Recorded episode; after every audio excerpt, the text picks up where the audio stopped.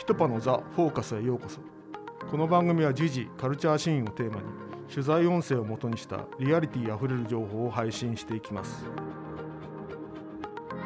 こんにちは。ライターの藤木 TDC です。新宿ゴールデン街という飲食店街をご存知でしょうか。東京の繁華街として有名な新宿歌舞伎町の東の端にある昭和の佇まいを強く残した古い建物が並ぶ飲み屋街です。およそ100メートル四方に小さなバーやスナックが密集しその数は250件以上と言われています。かつては作家映画演劇音楽やマスコミの業界人などが集まることで有名な場所でした。がこの78年は東京を訪れる外国人にも有名になり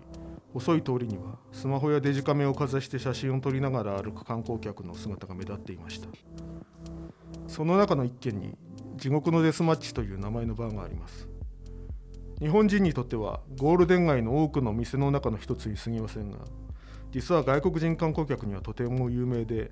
連日押すな押すなの大変なにぎわいでした。この店に関する SNS のページビューは1ヶ月に17万件を超えレビューには無条件に東京で最高のバーと絶賛の言葉が英語で書き込まれていました。日本人は誰も知らないけれど実は世界の人たちにとっては東京で最も有名なバーかもしれません。その地獄のデスマッチも新型コロナウイルス感染拡大の影響を免れることはできませんでした。新宿ゴールデン街で最も忙しかったこのバーも休業を余儀なくされました。店のマスター中島剛さんにコロナ禍のこの1年何が起きたかを聞きました。インタビューは2021年1月6日緊急事態宣言発令の2日前に行っています2020年本当最悪の年ですね、マジね。今までね、当たり前だと思ってたことが急にね、もう当たり前じゃなくなっちゃったんで、ここまで変わるのかなっていう。うん。まあ、今、呆然としてる状態ですけど、はい。えっ、ー、と、一昨年、まあ2019年ですか。までは、ほぼ、この店の特徴なんですけど、外国人ばっかりという。観光客がかなりの部分占めてますけど、お客さんの割合で言うと95%外国人という。で、もう連日もう、ワインやワインやの大盛況という感じだったんですね。で、2020年に入って、まあコロナ騒ぎがあって、3月からガクンとこう人が減ってきて、まあ売り上げももうほぼ90%マイナス。で、今はさらにそれがすね、マイナス95%ぐらいまで落ちてますね。もうほぼ売り上げないという状態です。まあだって売り上げ95%ね、減ってたらもう何かやってもただの悪あがきでしかないんで、これがね、3割だったらなんとかね、努力してね、補おうかなと思うけど。まあ今、今はもう何にしても無駄っていう。7、8年、特にピークでしたね、この7、8年。はい。うちはもう本当、もうキャパがもうマックス状態だったんで、まあ、大体、広さ的にはまあ、大体6畳一間ぐらいですかね。もう想像していただけるといいと思うんですけど、そこに、まあ席は7席ですけど、まあ大体連日4、50人。多い時はもっと。まあ週末とか関係なく連日そんな感じでしたね。まあ、席7席ですから、まあ7回転とか、8回転とか、その時はまあ夜8時から開けてたんですけど、ドア開けるともう人がこう、人だかりがもう店の前にできてる感じで、もう人が待ってましたね。はい。土密ですね。もうラッシュアワー状態で。で、もうそれがもうほんと8時から夜中2時ぐらいまで連日。誰かが抜けるともうすぐ人が入ってくる。とりあえず足が入ればもう中入ってくるみたいな。状態でしたね、その時は。もうゴールデン街には本当に外国人が溢れてて、竹下通り状態でしたね、外国人で、もう夜中までどんちゃん騒ぎ。まあ保守的な店というか、ね、外国人に保守的な店は受け入れたくないという、そういう勢力もあるみたいですね。ゴールデン街時代でやっぱりこのマナーブックみたいなのを作って、まあ、要するに路上でこう騒がないとか、大声出さないとか、外でタバコを吸わないとか、その外国人向けのガイドブックみたいのを、まあ偉そうに作ってるというね。もう、ものすごく忙しくて、も多分死ぬ思いで働いて、本当ね、この正月は家族旅行でハワイに行く予定だったんですけどね。まさかこんなことになるとはね。新宿ゴールデン街の始まりは太平洋戦争の終戦後に遡ります。空襲で焼け跡になった新宿駅前に並んだバラックの闇市。そこで露店や屋台を出していた業者が駅前開発のために移転してできたのが新宿ゴールデン街でした。それぞれの店がとても小さく密集しているのは露店や屋台を基準に店舗が作られたからです。多くの店が建てられてから50年以上経つ木造の老朽建築。昭和の雰囲気を残した飲み屋街は未来的なビルが林立する歌舞伎町の景色の中でそこだけ独特の空気があり建物の築年数と同じぐらい長い年月愛されてきました。例えばこの町で昔から飲んでいる常連客は新宿ゴールデン街のことをこんな風に話しています。私はもう40年前ぐらいから若かりし頃来てましたちょろちょろっと先輩に連れてきてましたけどそれはやっぱ身内なんだよ。身内意識なんだよ。いやこれはだから村村社会のなんつうの 閉鎖的っちゃ閉鎖的かもしれないけどそういう意識だから安心して飲めるんですよね。多種多様なあの人たちが集まる街というのは珍しいしまあ本当これは文化遺産だよね。なってもいいぐらいの街じゃない？街として。何度も再開発の計画が持ち上がりながらもそれを乗り越えてゴールデン街は生き残ってきました。しかし古い常連客は高齢化し日本経済の不振も手伝って街は少しずつ変わっていきました。2006年に開業して15年になる地獄のデスマッチの中島さんは街の変化を肌で感じながら営業形態を変化させていきました。ゴールデン街はどのように変わっていったのでしょう？この店を始める前は某100円ショップ絡みのまあ関係でその中国に、まあ、まあ親戚が工場を持ってたんで、まあそこを手伝ってくれないかと。僕自身は日本人ですけど、で、まあそこの工場3年ぐらい、まあ向こうに住んで手伝ったという形ですね。そんで3年ぐらいやって、まあ向こうの生活にももうだいぶ慣れたんですけど、まあちょっとその親戚ともちょっと折り合いがあんまり良くなくなって、で、まあ日本に戻ってきましたと。で、何ができるかなと思った時、まあちょうどその時かみさんがゴールデン街で店をやってたんで、で、まあちょっとそれを引き継いで、新宿ではよく飲んでました。はい。昔は本当にもうドアを閉めてて、締めっきりでもうどんな店かわかんないし、どんなね、おばちゃんがね、中にいるかもわかんないような閉鎖的な街だったんですけど、僕が行き始めた頃は多少開けた店も何軒かでき始めた感じでした。ね、うちもう開けて15年なんですけど、当初は全然ですよ。客持ってないですからね。うん。ほんとちょぼちょぼ。まあでもね、その頃から来てくれてる人もいるし。でもね、今の状況はもうね、その頃より客が少ないんで、もう1日2人とか。15年前は、会社の終わりに、例えばほら、まあ年末とか忘年会シーズンとか、まあ今日、あ、今日暇だな、お客さん誰もいないなと思っても、例えば7、8人とかで忘年会の二次会の、で、こうゴールデン街に流れてきたりしてたんですよ。で、10年ぐらい前かな、もうほぼそういう人がいなくなっちゃいましたね。領収書くれっていう人もいなくなっちゃったし、もう要するに常連に頼る商売は無理だなと。で、あと、まあ自分にできることと言ったら、まあ好きなのは映画とメタルなんで、そっちに、まあ方向性持ってって、まああと、ちょぼちょぼ姿を見るようになって外国人、これを取りこぼさない。まあそういう方向性ですね。まあね、ゴールデン街って基本的にチャージを取る店がほとんど、ね、もう多分9割以上。まあ僕が始めた時はもっと、もうほぼノーチャージの店ってなかったと思うんですけど、まあ外国人が姿をちょぼちょぼ見かけ始めて、で、まあその頃ちょうど、その日本人の常連客、今までの常連客、結構客足がだいぶね、遠のいてたんで、でこれなんとかしなきゃいけないなと思って、もうチャージをやめて、もう外国人を呼び込もうと。で、まあ今まではね、チャージがあるとこ外国人逃げてましたけど、もうそれを取りこぼさずに、で、あと観光客だからといって舐めないで、もう思いっきりおもてなししてやろうと。まあそういう、もう完全にもう外国人シフトに舵を切ったわけです。はい。2008年のリーマンショックの後になると、ゴールデン街からは徐々にサラリーマンや古株の常連客が減っていきます。店は閑散とした状況が続きました。バーの経営者としては年数の浅い中島さんは気が気ではなかったでしょう。そういった中で彼が始めたゴールデン街の新しい営業スタイルは国策によって増え始めた外国人観光客に人気になりました。やがて連日席に座れず立ったままで飲む外国人観光客で押すな押すなの状況になります。中島さんは店のシステムをどんなふうに改善したのでしょうか。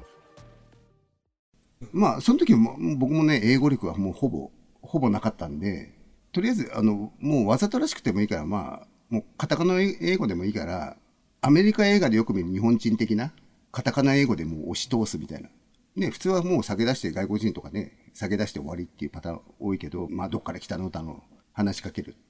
まあ、その積み重ねで、こう、好意的なレビューがどんどん増えていったっていう。はい。で、まあ、今ね、実際ノーチャージの店だいぶ増えたんで、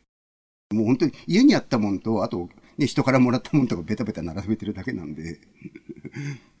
これはね、この写真撮るとすごくかっこよく写るんですよね。インスタ映えというやつ。で、実際来るとね、こんな狭いのかってね、みんな驚くという。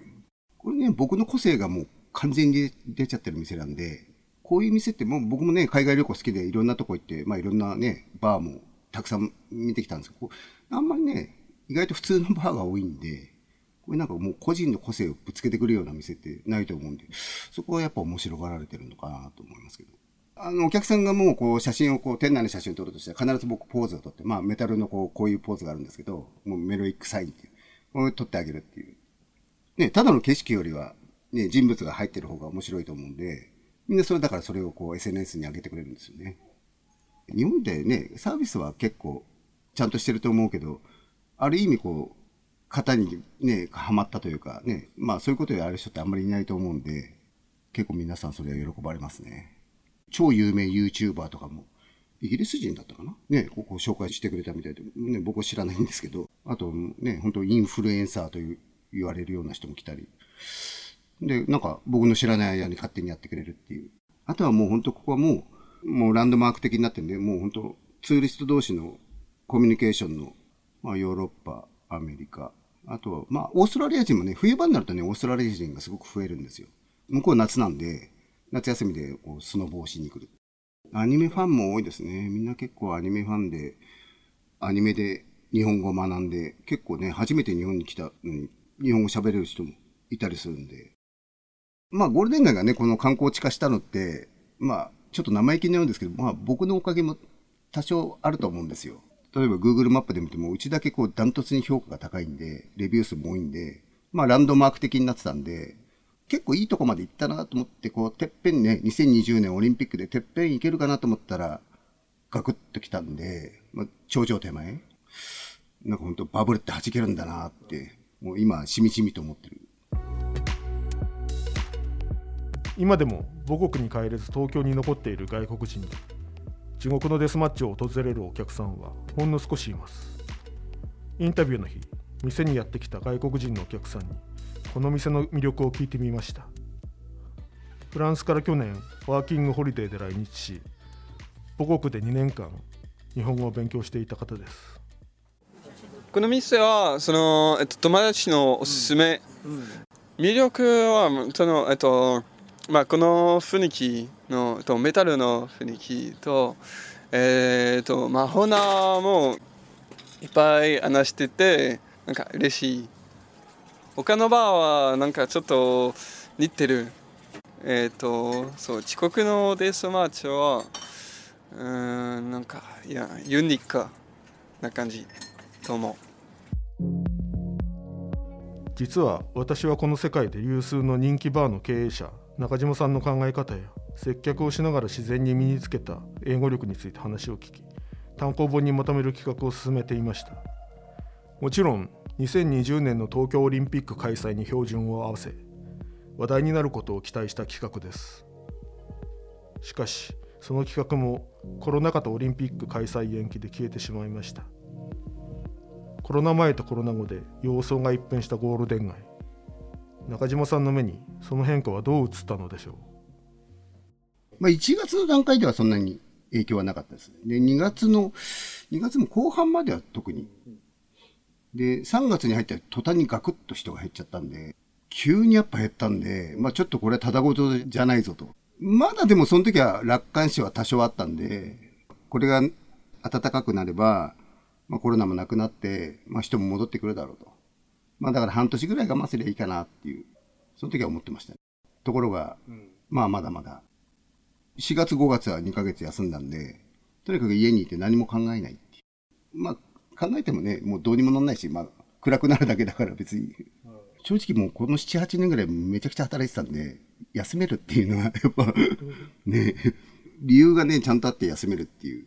まあちょっとほっとした感はありましたね、はい。あとまあ、人さえ戻ってくればまたね、こう、お客さんも来てくれるだろうっていう。各店、まあ、細かくは知らないですけど、例えばその、まあ、ズーム飲みじゃないですけど、その、リモートでこう、バーをやったり、うちみたいに丸々休んでる店っていうのはあまりね、そんなに多くないと思うんで。結構ね、皆さんやってらっしゃる店が多いんで、うん。で、一応看板は消すけど、中で実はやってるとかね。そういう店はかなり多いですね。あの頃思い返すとあれなんですけど、4月から結構もう強制的に閉めなきゃいけないみたいな、ね、雰囲気になってて、ゴールデン街にも自粛警察的なものが現れて、その商店街組合のお偉いさんが、まあその店に入っていって、カメラを回しながら入っていって、なんで営業してるんだ的な、まあちょっと揉め事があったっていう。あくまでもね、その要請、時短要請なんで、必ずしも従う必要はないんですけど、給付金が結構厚めに出るんで、うちとしては、まあそっちを選ぶしかない。あの、給付金に関してはもう本当ありがたいっていう感じですね。まあこんなね、あの、もうちっちゃい店だし、まあ僕一人でやってる店なんで、家賃に関してはもう十分。家賃経費は十分ある。ただ収入が、まあ5%しかないんで、あとはどれぐらいこれが続くか。はい。今、ね、とりあえず話の中で外国人の話ばっかりしてますけど、今日本人も来てないんで、どうしてもね、会社で飲みに行くなっていう、こう、指令が出てたり、そこが減っちゃうともう他の店もね、まあ日本人に頼ってた店もだいぶね、苦しいと思うんで、ただ、ラッキーなのはその、お店自体の規模が小さいんで、固定費というか、まあ家賃なり、そういうのはそんなに多額ではない。で、その給付金で十分賄えるんで、あとはそれぞれの判断というか、今回の、あの、あさってから発令される、まあ、緊急事態宣言、なぜね、こう、飲食店だけって、いう。ふうには思いますけど、まあ、専門家、向こうもね、専門家の方ついて、いろいろ調べた結果なんでしょうから、とりあえず1ヶ月ぐらいやってみて、その結果じゃないですか。実際8時っていうのはもう、ほぼ、開けるなっていう、バーですから、ここ。あの、ね、飯何もないバーなんで、一応種類の販売7時までってね、なったのに、7時にバーに来る人ってほとんどいないと思うんですよね。だからもう、うちとしてはまあ、休むっていう、もう、そんなに休んじゃうかなっていう。これを聞いてる皆さんが聞く頃には結果が多分出てると思うんで。今街見たらね、もっと結構ね、居酒屋さんとか結構潰れてるとこ多いんで、ね、まあチェーン店もそうですけど、ゴールデンがやっぱ小規模なんで結構みんな自分が耐えて頑張るっていう。夜8時で明かりを消す店がほとんどの新宿ゴールデン街は今切なくなるほど閑散としています。新型コロナ感染の収束もまだ見えてきません。中島さんはゴールデン街のこれからをどのように見ているのでしょうか？まあ今年はもう完全に諦めてるんで2021年かまあ1年半ぐらいはあとねかかるんじゃないかと一応もう3ヶ月ぐらい前は本当に2022年の春ぐらいにお客さんとか売り上げが50%ぐらい戻ればいいなって思ってたんですよ。でも今考えると、もうね、3ヶ月後に今考えるとちょっと楽観的だったかなと。多分まあ、ここから1年半でそこまで回復するかな。多分コロナ前のもう世界には多分戻れないと思うんで、あの、激密状態の、だから、まあ、この業種は多分もう終わってるっていうか まあこのね、ビジネスモデルがもうちょっとね、もう成立しなくなってるっていう。まあ特にうちなんかそうですけど、外国人観光客、まあ皆さんね、外国だと結構ね、もっと感染が広がってたりするから、だいぶ経済的にもダメージを食らってる人が多い。そうするともうね、海外旅行も2の次3の次になるんで、旅行するには日本は決して安い国ではないですから、そうすると多分人の戻りがそんなにそこまでないんじゃないかなと、1年以上経っても。これがどれぐらい続くのか、まあ、まあちょっと誰にも予想できないですけど、まあ、そこまで持ちこたえられるのかどうかですね。こういうとこってまあ、固定費は安く上がるけど、結局個人じゃないですか。その人が立ち行かなくなったらどうにもなんないんで、これがもう本当2年3年続くと、本当にもう街はチェーンの飲み屋さんしかないから、まあ、そうすると、もうゴールデン街もね、こう全部取り壊して、ね、もう綺麗な飲み屋が並ぶかもしれないです。これはまずいぞっていうね、ちょっと、ちょっと焦りは多少はやっぱ今感じてますね。でもね、こう暗くなっててもしょうがないから、まあ ね、なるようになる、まあね。まあ、もう本当ね、まあ心の中で本当もう、まあ潰れる可能性もだいぶ考えてますけど、はい。まあそうなったらそうなったら、まあね、しょうがないっていう。で、今最近はね、結構20代の若い子が、姿が目につきますね。はい。うちなんかもね、結構21ですとかね、そういう人がたまに入ってきたりするんですけど、結構あとね、なんか YouTuber がやっぱゴールデン街でこう紹介してて、それで見てる、来たっていう人も結構いるみたいですね。ねすごいですね、でも。僕二十歳の頃ね、ゴールデン街とかね、一人で飲みに来るのが怖くてできなかったですけどね。まあ、それはね、いい流れだとは思いますけど、はい。まあ、こんなちっちゃいところにね、この300軒近くのね、飲み屋が密集してるっていうの。まあ本当世界的にも珍しいと思うんで、これやっぱ。まあ、10年後残ってれば世界遺産になるかもしれないです。可能性はなきにしもあらずじゃないですか。はい。先の見えない飲食業のこれからしかし中島さんはなぜかひょうひょうとしていましたそれは戦後の焼け跡から立ち上がり何度も再開発で立ち退きを迫られる苦難からよみがえってきた。町の DNA が人の気持ちの中にも刷り込まれているからかもしれません。そこには日本人が歴史的経験から得たたくましさがあるようにも思えますコロナ禍を乗り越えた後新宿ゴールデン街がどうなっているのか新宿の街を訪れる時この街の現在と未来にも思いを馳せてもらいたいと思いますザ・フォーカス。この番組はポッドキャストプロダクションピトパのオリジナルコンテンツです。番組の感想リクエストは詳細欄の URL よりお待ちしています。それではまた次回お会いしましょう。